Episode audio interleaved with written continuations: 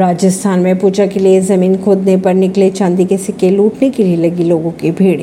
बात कर लेते हैं राजस्थान के भीलवाड़े की, जहाँ पर एक तालाब के पास कथित तौर पर इंद्र भगवान की पूजा के लिए ज़मीन खोदने पर लोगों को चांदी के सिक्के मिले, जिसके बाद सिक्कों को लूटने के लिए लोगों की भीड़ लग गई। फावड़े और अन्य औज़ार लेकर ग्रामीण वहाँ पहुँचे। सौ से अधिक सिक्के निकल चुके थे। ये सिक्के सन 1916 के बताए जा रहे हैं। हालाँकि इस खबर की अभी तक कोई पुष्टि नहीं की गई, लेकिन गाँव में लोगों ने ये सुनते ही सड़कों की ज़मीन को खोदना शुरू कर दिया। लोगों का कहना है कि इस रास्ते में अब तक 300 से ज़्यादा सिक्के निकल चुके हैं। कुछ लोगों ने इसे चमत्कार भी बताया। बताया ये जा रहा है कि माता का मंदिर भी है। यहाँ पे अब लोग इस घटना को माता के मंदिर से जोड़कर देख रहे हैं और कह रहे हैं कि शायद ये चमत्कार है।